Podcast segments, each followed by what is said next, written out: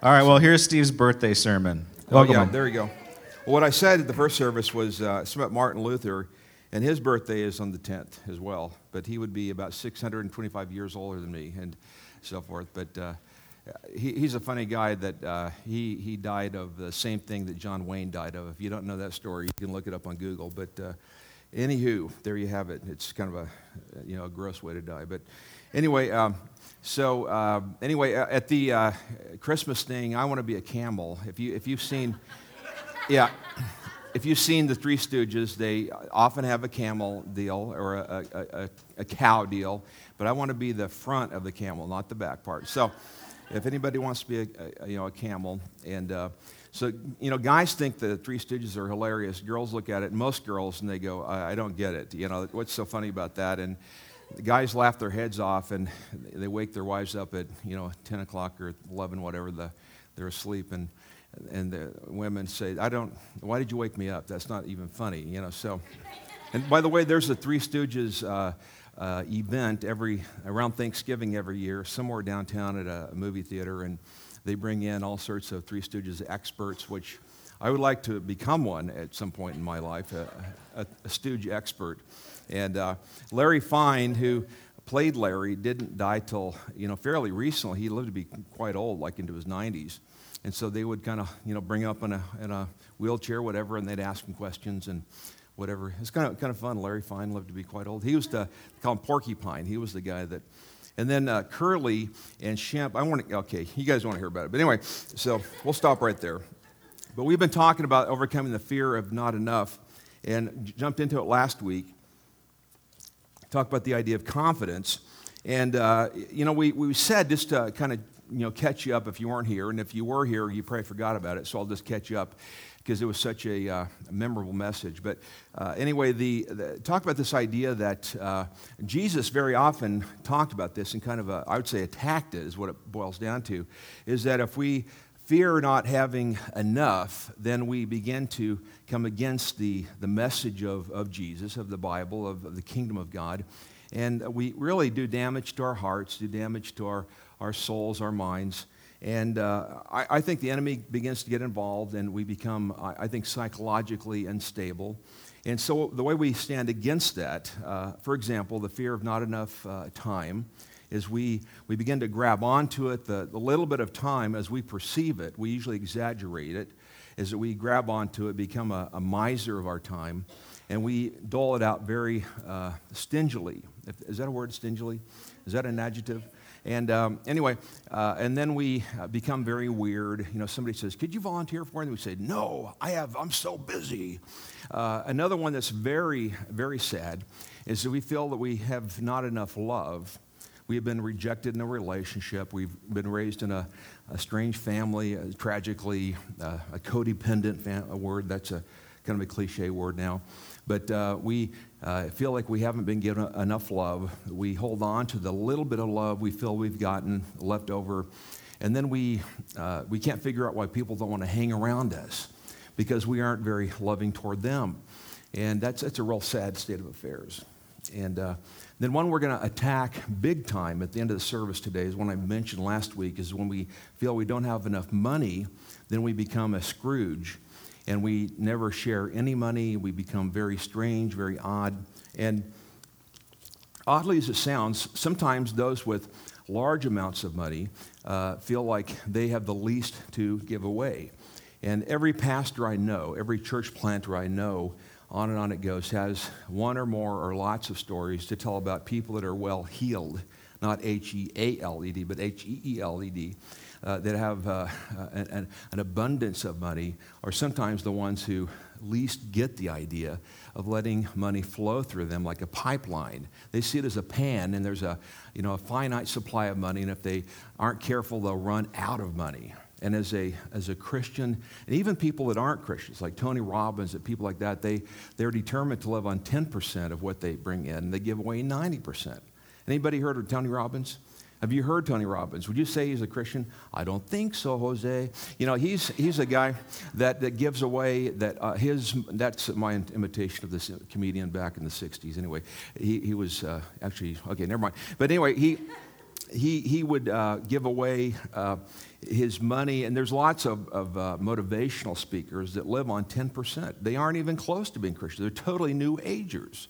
And so they, they, they for shame to some of us who, uh, Christians that I've known, not, not, I don't mean literally shame on us, but people that, are, they've been so stuck. I, I know numbers of multi-heirs that have all sorts of little spinning plates, and they say, well, here's what I think, and they go into these real strange, you know, uh, defenses of why they hold on to this and that. And they're, they're really the, the people that are afraid of, of the whole issue of money, the, the fear of not enough provision. But Jesus makes it clear is that we are pipelines, not pans that hold on to. Does that make sense to anybody here? And so we need to break free from that. Well, today I want to look at the, the life of Moses again and uh, work at uh, living in the opposite direction, the opposite spirit of what goes on in our, our lives where the fear exists. And so what we need to do is to attack that by living in the opposite spirit. And uh, what Moses we see today was uh, focused on was uh, the fear of the future, as I see it. The fear of the future. What that caused him to do was live in his head. He was a guy that we talked about last week who had fire in his belly. He was a, a thinker, thinker, thinker. That part of, pardon my, my drinking here, but I get a dry mouth when I speak. I don't know what the deal is. I can talk all day long and I never get a dry mouth, but I talk to you guys at the second service, not so much the first service. I have a completely well moisturized mouth the first service. But at you guys, what's the deal here? You guys give off some kind of a, a pheromone or something? I don't get it exactly. But anyway, he, he had a, a, fear of the future that uh, somehow, as he lived life, that he had been so disappointed. He was such a guy with a, uh, a thinker, he, as he had been so hurt in the past he had a need to project into the future and say, I will never, I will never, I will never. So he lived in the future, and he was so afraid of making a mistake again. And what God says is, I need you to live in the present. I will show you how to live in the present, the way that I will deal with you and I will love you and so forth. So, what we need to do today is, and I think it applies to our lives as well, is how to live in the present versus just the future. And, and that's what applies to us. Now, let me give you a little thought here for a second about living in the present versus the future. When we live and we live when we think about the future alone, live in our heads, in other words, versus living in faith, expressing trust toward God, all sorts of weird shenanigans begin to happen in our lives. We begin to treat people differently. We begin to treat God tragically differently. And what happens is uh, I, I believe it erodes our ability to live at peace with God, to live in a healthy um, relationship with God at all. And so what happens is what we do is we, we destroy any possibility of trusting in God. I'm going to try this just a second. Oh, there we go. Oh, that's wonderful. If you want to come up here after the service, just open your mouths. And I'll go down the line, spray in your mouths. And this is actually, it's wonderful. It's called Spry Rain. It's, you can get it at the natural food store, Sprouts over here. But uh, seriously, if you want to come up here, just open your mouths and I'll give you a spray of this stuff. But, so, anyway, what, what happens is that you go back to people in scriptural history, like, for example, Adam and Eve. Think about this for a second. They're in the garden, this yeah, serpent, I don't know if it was a lizard or a snake, whatever he was, could have been a, salamander. I think about that for a second. Could have been one of those. But he appears, he talks, and he talks them into thinking that God is not trustworthy. They get stuck in their brain versus in their hearts of trust.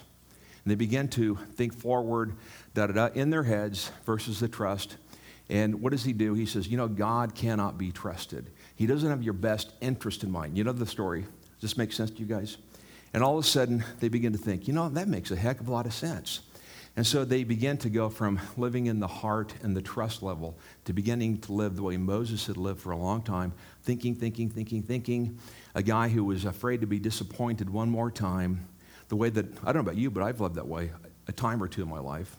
Maybe for 15 minutes, I don't know. Maybe 16 minutes. And uh, maybe you guys, I don't know. The first service, one person alone raised their hand. But uh, anyway, uh, as that happens, they begin to say, I cannot trust in God, therefore I will violate this thing He's called me to do. And after that, everything went to heck in a handbasket.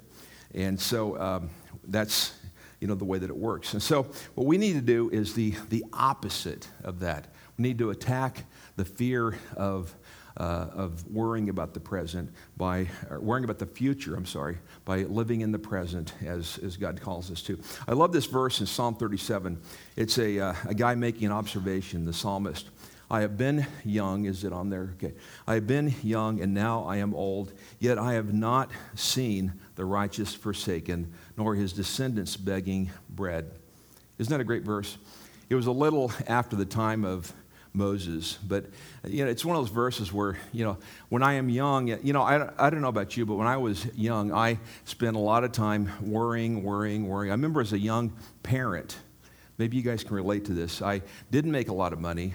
I, I remember being so concerned about having kids, and I'm thinking, I was so excited about having kids, and then it hit me, they cost money. You know, and G. Willikers. I wish that we had talked about this before we had kids, Janie. And uh, we were so excited. What was I thinking? And uh, then a second kid came along, and I was a little less concerned. I'm thinking, throw caution to the wind, you know. Well, you know.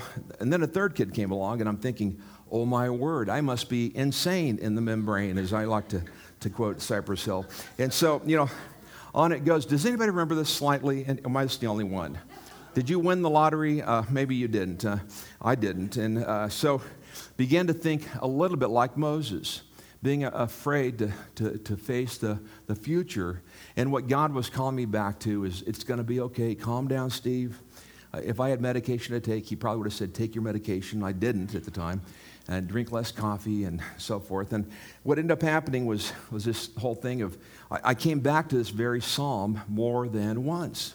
I have been young and now I am old. I've never seen anybody not provided for. It'll work out. Hang in there, baby. Remember that? that anybody old enough to live in the 70s? The, the, the, kitten hanging on the chin up bar? You can look on, on Google if you're you know, under 75. You know, you'll be able to see it. But anyway, and so, uh, and, and so what we need to do is get beyond where Moses was stuck. He was stuck, he was stuck, he was stuck. Again, he was a guy who had fire in his belly. He was, you've heard of type A's and type B's. I think that he was a double A, maybe a AAA, the little teeny batteries, a AAA. And when you're a, a triple A, I think you, you can think so much, you can think and think and think, that you begin to crack up after a while.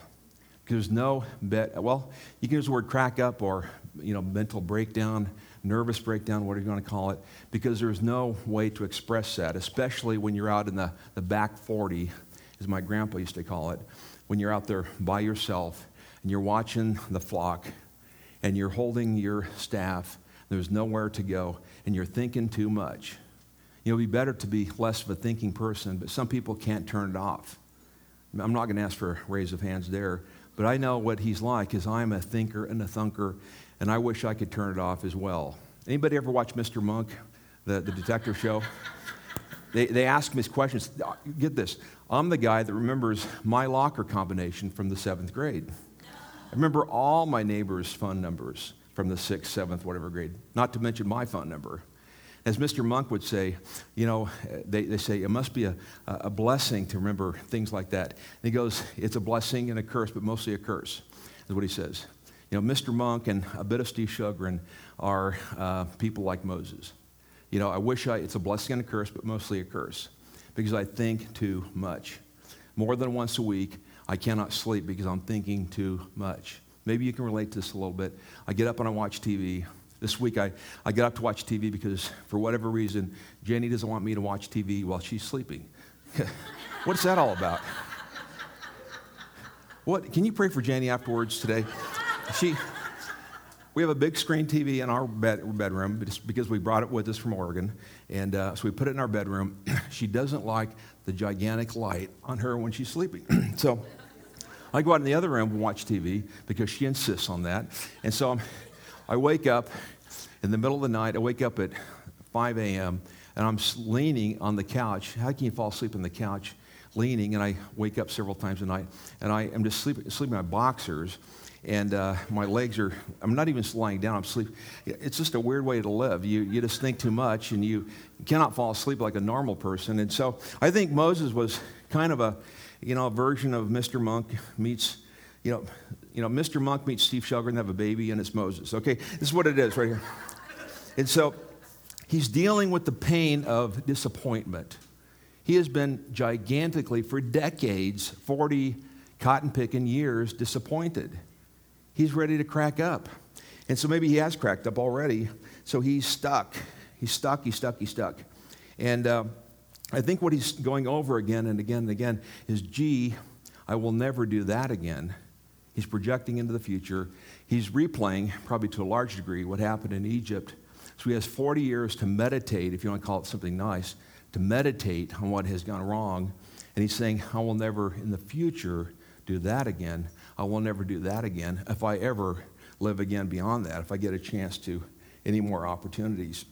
And so, what I think human tendencies is to draw into ourselves, no matter how you're wired, even if you're a type B to some degree, that uh, you are drawn into this real possibility of thinking things through too much. And as a result, you're frozen in place. I had a prophetic, I think it's a prophetic dream a few years ago of me lying down in bed, not really sleeping, but getting up.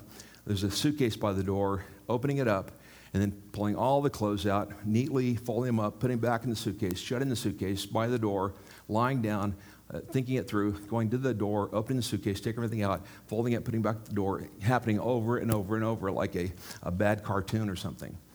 Opening, folding, by the door, lying down, opening, folding, shut the door. You see the point here? It's just an unending preparation for the future. It's completely unhelpful. Is that a word too? Okay, unhelpful. But uh, and so I think this is what goes on we get future focused to a way beyond what is helpful. And so I think this is what Moses was doing. I know that I have done many, many times. And so what goes on here is that God gets involved in things. I love the line uh, that a, a friend of mine uses. He said, When God gets involved, everything is subject to change. Isn't that a great line? You might want to put that in your, your peeper up here. When, when God gets involved, everything is subject to change. So God enters the picture here, and he begins to work on Moses, or as Keith Green called him, Mo. I kind of like that one too. And he, he begins to, to speak to Moses, and, and uh, you know, God gives him an assignment. He says, I want you to go out and go back and talk. And uh, Moses automatically gives him a response. But what if, and uh, you know, a typical, you know, thinking ahead and uh, kind of a fear response that I, would give it, you know, but if you're living in your heart versus your head, you probably wouldn't even give that kind of response. But Moses, because of the way he's been wired all these years, gives him a but God, what if kind of response. And so, verses 1 and 2 of Exodus 4, would you put that on the screen if you would? Then Moses said, What if they will not believe me or listen to what I say? For they may say, again, future, future, future, uh, the Lord has not appeared to you and, you know, uh, verse 2 the Lord said to him, What is that in your hand? Okay, you like that? And then, actually, in the Hebrew, I went back and did an exhaustive study in Hebrew this week. And it's not just a two word response, a staff.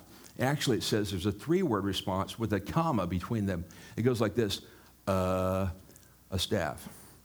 Actually, in some versions, it's the, it's the, um, the, um, the uh, what do you call it, the Simpsons, Homer Simpson response duh, uh, dough, uh, uh, staff.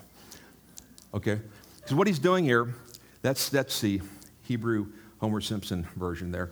But uh, what he's thinking is, what God is saying here is essentially this what you've always had in your hand is plenty of abundance that I am calling you to do. What you've always had in your hand, all these many 40 years, has been plenty to do what I've called you to do. You don't need another experience to come upon you. You don't need any more provision. I talk to, I'll just give you an example. I talk to, because this is kind of my world so many times, is coaching church planters, what I call stuck pastors. They want to do this, but they haven't been able to pull it off. And they, they always have an excuse. We need more money. We need more this. We need more that. Uh, you know, I'm just not gifted enough. Blah, blah, blah, blah, blah. And, you know, we, we would be growing just like those guys in, in Asia and Africa. If we only, if we only, if we only, ellipsis, dot, dot, dot. You get the point here? And I always say, What's in your hand? They say, What do you mean, what's in my hand? Are you making fun of me? I go, Well, yes, I am. On the other hand, I go back and I show them that, that verse Two, what God said to Moses, What is in your hand? Sometimes they get it, they start to cry right there on the spot. You get it here?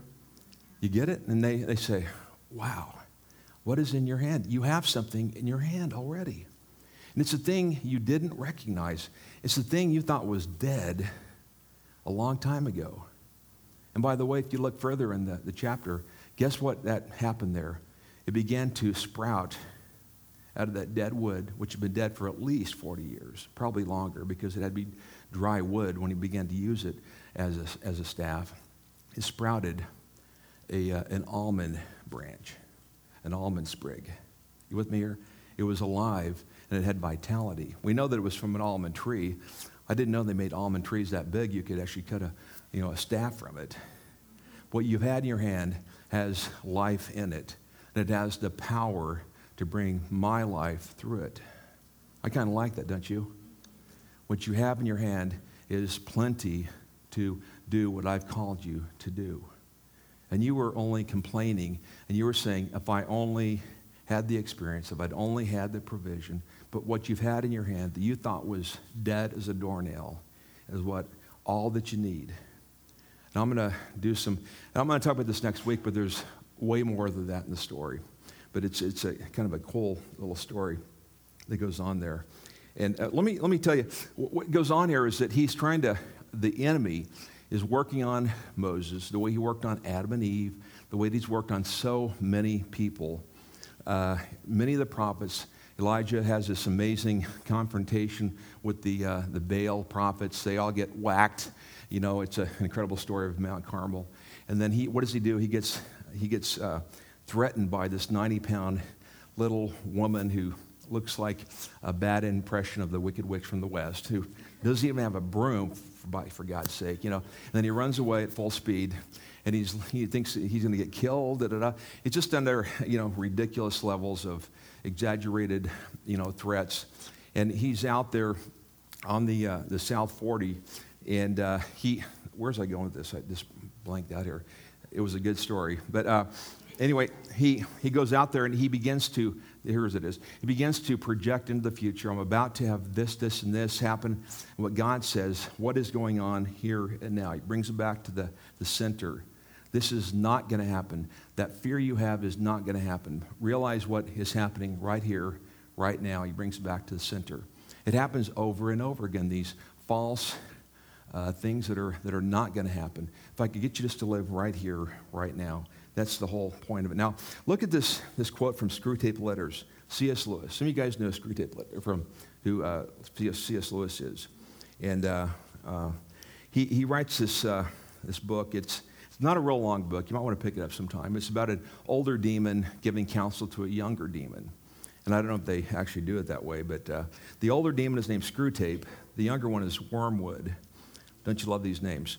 And uh, so Screwtape was writing to his nephew, uh, Wormwood. It was written, by the way, during World War II, where Lewis was trying to encourage people.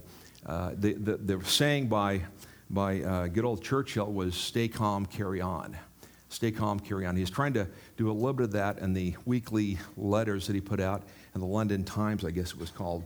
And so he would uh, write these little letters and put them in the London Times, and it really encouraged people. They're reading them throughout the, the, the country. But it goes like this Whatever you do, keep him, meaning the man he was tempting, keep him entirely focused on either the past or the future. Keep him away from focusing on the present moment. Do what you can to prevent him from looking at the present by all means. Distract him so he doesn't realize that it's only in the present that life can change. Ooh, don't you like that? If you miss it on this point, he will become a truly dangerous being. Don't you like that? Kind of this picture of the wheel of the bicycle can only get traction when it's right down there. Up here, it doesn't do anything. It's just completely, it's the future, but it doesn't get any traction there. It only gets traction where it goes there. I kind of like that. Um, and so, what he's, what he's saying here is exactly what Moses needed to hear that the more we live in our heads, the more fear tends to grow in us. The more we live in our heads, the more fertile the, the fear is in here, and the more that we'll become incredibly less effective, the more incredibly fearful, we will become as people. Now, let me, let me give you three simple little ideas that will help you, I think, grow forward this week. Just something to put in your head, in your pocket, in your toolkit. Uh, you, you, might have a little, these, you know, these guys that have little toolkits around them. I, sometimes I like to wear one around the house because it feels good. You know, just, uh, you know, give me one for Christmas or something and put in my tools in there. I, I'm a tool guy. Anybody else here tool people? I like going to, to hardware stores like Lowe's and just walking up and down the aisles. And I'll probably never use them, but just everyone buy a tool, bring it home, and Jenny goes, "What's that?" And I say, "Well, use this to find, uh, you know, studs in the wall." So what would you use that for? Well, probably never will, but it's just so cool. You know, it's battery operated, it has a laser. I'll put it in my tool belt and I'll wear it around next Monday when I'm off. You know, and. Uh, uh, how much did that cost? Eight dollars. Well, okay, that's not much. So anyway, it's Okay, you ready for this? Number one, don't take yourself too seriously. If you're going to attack the, the fear of the, of the future, you want to live in the present, you have to not take yourself too seriously. In other words, lighten up in general. Go to Wally World. You with me here, folks? Have big fun. You know, load up the family truckster. Put your aunt on the top of the roof. You ready here? You know, maybe put a tarp on it if you're going to be really nice about it. You know, I, I, I, like this line. It's from 2 Corinthians 3.17. You might want to check this out. You maybe never, never noticed it before, but it's now where the Spirit of the Lord is, there, uh, there is fun.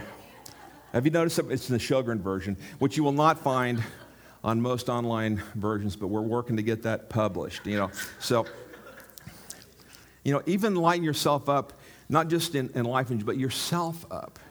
And, and, you know, let me give you this thought you know, why don't you think about doing the thing that Jesus has put on your heart to do? And you know what I'm talking about, the thing he's put on your heart to do. When I say that, something clicks in your head, and you're saying, the thing that Jesus has put in my heart to do. You see, if you're going to lighten up and try to do something kind of fun, he's put something in your heart to do. And I, I think that if we could see it, there's a, a thought bubble over all our heads right now. And you're thinking to yourself, but that would be risky. I might be misunderstood guess what? You probably will be misunderstood. Take it from the guy who is the king of misunderstanding, right here. And I'm getting a little crown this week for my birthday. Jane's getting it for me. The king of being misunderstood. Or maybe a belt buckle, like a rodeo one. The king of being misunderstood, right here. I didn't go to the rodeo, but she's getting me one anyway. So if you get misunderstood a little bit, smile, come up here next week, and we'll, you know, we'll commiserate about how being misunderstood a little bit. Take a risk and see what happens. It'll be incredibly fun. Just maybe, I'm not saying, you know, jump off the, the you know, the tallest building in downtown LA with a, a bungee cord necessarily, but, you know, just do something that he's calling you to do. And smile, take a little bit of risk that direction, and, and, you know, lighten up a little bit. So, number two, get this, look at your hands this week. Just turn them over and back and forth. Now, if you're going to, I think, lighten up a little bit and move forward in this idea of living in the present, you need to remember just how incredibly cool and amazing God has made you. Now, if it was a summer, I would have said, take your shoes off and squiggle them in the grass, but it's kind of cold these days. I well, not that cold. If you'd rather do that, just take your shoes off and do that a little bit. But just get, get a, an awareness of the presence of God by His creation you know, slow it down a little bit. Maybe don't do it too much at work. Somebody walks by and goes, What are you doing? Are you on LSD or what? You know, it's, rainbow colored hand. Wow, it's moving. Can you see it moving? I think it's clown day at work, you know. But, you know, don't, don't do it too much. But maybe, you know, when you're at home and it doesn't look too weird, just, you know, just look around a little bit. You know, God is so incredibly powerful. He's right here, right now, upon my life. Just, he's here, he's upon me. And then lastly, go all in. Just let's go all in right now. And, you know, I, I think it's so easy to dink around and to kind of think, and, you know, again, I used that word before, but to think too much. And what God called Moses to do was to go all in. And I think that Moses resisted at first and he did this whole thing, but if I, but if I, but if I, but if I, and God comes back and says, What is in your hand? He's calling him to go all in. And I don't think there's one single person here today that doesn't have on his or her heart the desire to go all in, do we? Okay. You're being quiet, but I know that's your heart. We, don't, we all have a desire to go all in. I love that verse about the kindness of God. We're talking about ultimately the power of God that comes through the kindness of God here. I, I think it's the way God moves all the time. The Spirit of God comes as we allow the kindness of God to flow through us. Romans 2 4, the kindness of God leads to a radical life change. Romans 2 4, the kindness of God leads to a radical life change. He's calling us to live radically, radical lives so that we can not only be radically changed ourselves, we can give away his radical life change to everybody else. I, you know, I, I meet on occasion atheists. There's a whole new move today of young atheism because young people in America, people in their 20s up into the early 30s, they want something desperately. And I think the, there's an appeal to atheism. And I run into people that age all the time that want to have a little bit of an argument. You know, well, you're a pastor, or you're a Christian. I want to, I'm an atheist. And I go, well, here's what I ask them How's that working out for you? And they go, doing. Never thought of that before. How's that working out for you? They're reading Ayn Rand. I've read all of Ayn Rand's stuff. You get a merit badge if you read Fountainhead. It's about this thick. You know, she's a very sad, depressing person, and know if you've read that stuff, but they, they kind of go from there into atheism. And uh, I, I, would say, well, that's great. How's it working out? And uh, they, they, just don't even know how to respond to that. And it begins to, to wear on them, and they begin to, I, I think, because they want to go all in too. They want to, they want to live radical, life changing lives. And, and I think that's what we ought to model to them. I'm living a radical, life changing life. Why don't you join me? Let's go all in. Let's not play footsie. Let's go all in. You know, every time I say that, I get a chill go through me. I don't know if you hear it that way, but I'm speaking it. I've spoken it at the first service. I feel like electricity go through me. Do you feel that when I'm saying it? I, you know, that's what Jesus is calling everybody to, even the atheists. I don't think those guys are going to be atheists very long. It's kind of like smoking when a teenager, you know? Like, how's that feel? Well, I think I'll stop, you know. And 15. Did you smoke for three months? Yeah, I did. Yeah. Well, that's probably okay, you know. Now, let's do something here together. Would you open your, your programs for a second? We're going to do something that's going to cause great damage to the kingdom of God. Uh, the kingdom, of, no, not the kingdom of God. To the kingdom of this world, great damage to, I, I think, the fear of not enough in all of our lives. This is something that's never gone on at Granite Creek. We're going to try it see, see what happens. These cards uh, are going to be in the vein of what Jesus talked about when he said that there's again, that uh, we talk about the fear of not enough financing, the fear of not enough provision. Because I, I believe in my heart of hearts is that our greatest fear is this fear that I will not be provided for, that I'm in this thing all by myself. That somehow God is not faithful, that somehow I am on my own, on and on it goes. It's the very beginning fear of Adam and Eve and so on. But read this with me for a second. Today I choose to come against the fear of not enough. I'll read it. You don't have to say it with me. It's okay. Uh, as I have prayed and listened to God, I believe that He is calling me to take a practical step forward.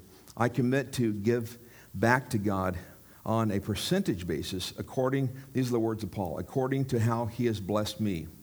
Uh, as I walk this out over the next year, 365 days, I ask that you, as leaders of Granite Creek, support me in prayer every day, each day. Now, look at there. There's three places to sign. Larry Kepchinsky, senior pastor. Next line, Josh Kepchinsky. What is that last name? Okay, Kepchinsky, associate pastor, and then your signature underneath that. here's what we're going to do. Next week, I want you to think about this week. Just take it home. Think about it. Again, the, the top line says, what does it say? As I have prayed and listened to God, comma. Here's what we're going to do.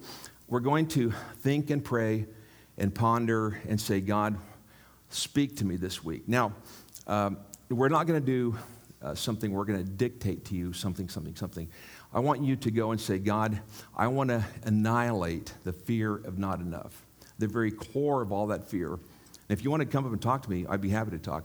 But I believe, and I think this is a message of Jesus, that the, the core of all those fears is the fear of not enough provision. The way we attack it is by saying, God, I want to, on a, a disciplined basis, give back to you. And I think the discipline basis part is that I want to hear from God what is the percentage discipline basis He would have me get back to you? Because if we don't have a discipline, we'll be doing something here and there and throwing in this, throwing in that, da da da.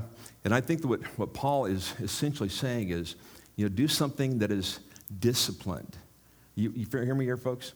If you don't do something disciplined, you'll live in a, you know, strange world that is very American, but not very biblical.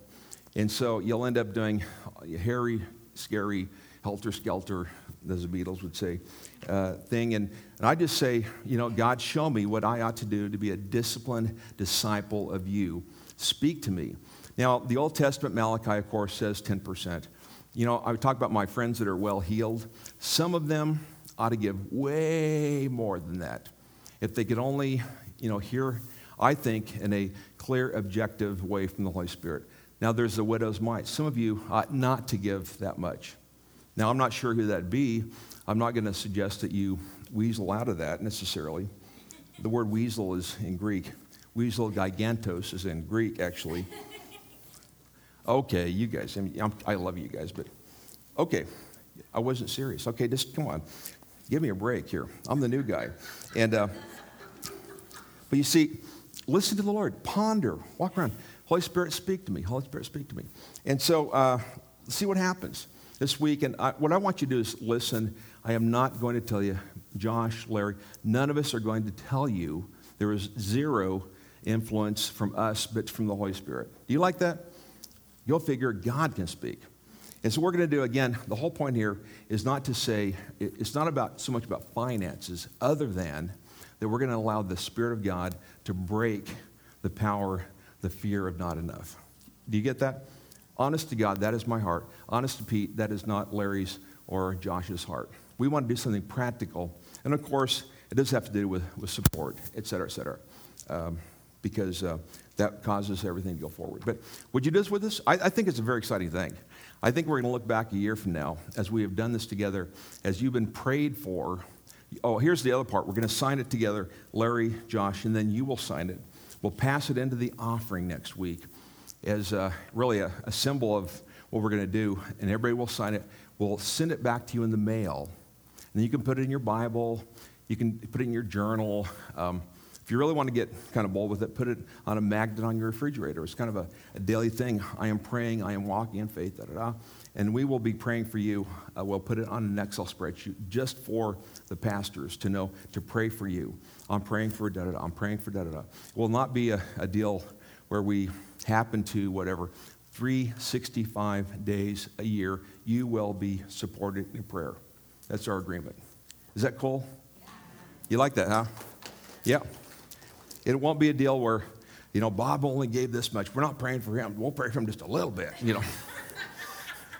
That's not we won't even be on there. It won't even we don't even know what you're saying. You with me here folks we don't even know what you're saying to the lord that's the cool part about this you know so Hey, let's uh, close up in prayer. Would you pray with me at the end? Lord, we thank you for your, your, your spirit who speaks to us. And not talking about the cards here, but Lord, your, your spirit that speaks to us and, and empowers us to live beyond the fear of the future. And we pray, Spirit of God, that you would come upon us right here, right now, and that you would liberate us to live in the, uh, the here and the now by your strength, by your spirit. And Lord, we've all done this enough now. We've lived like Moses, we've lived in our heads, but we say, Lord, empower us to live as you empower us to live. Not afraid of the future, but to live in the here and the now by your spirit, by your provision. And so, Lord, we, we walk that way this week. We'll walk one day at a time, one day at a time. Lord, we, we believe that saying, Yard by yard, it's hard, but inch by inch, it's a cinch. Lord, let us walk that way this week. In the name of Jesus, we pray. Amen. Amen. All right. Worship guys, come on up here. Oh, we're going to do an offering too. I forgot that part. If I forget that part, I'll probably be in trouble. So, uh, ushers and usherettes, come on up here. And uh, And let's get back to the Lord. I, I like to say give strongly. I kind of like that, that word. And uh, because what we're doing here is so cool, we're, we're really giving a lot out. And uh, so we give this back to you, Lord. We pray that you'll be glorified. We worship you as we give now in Jesus' name. Amen.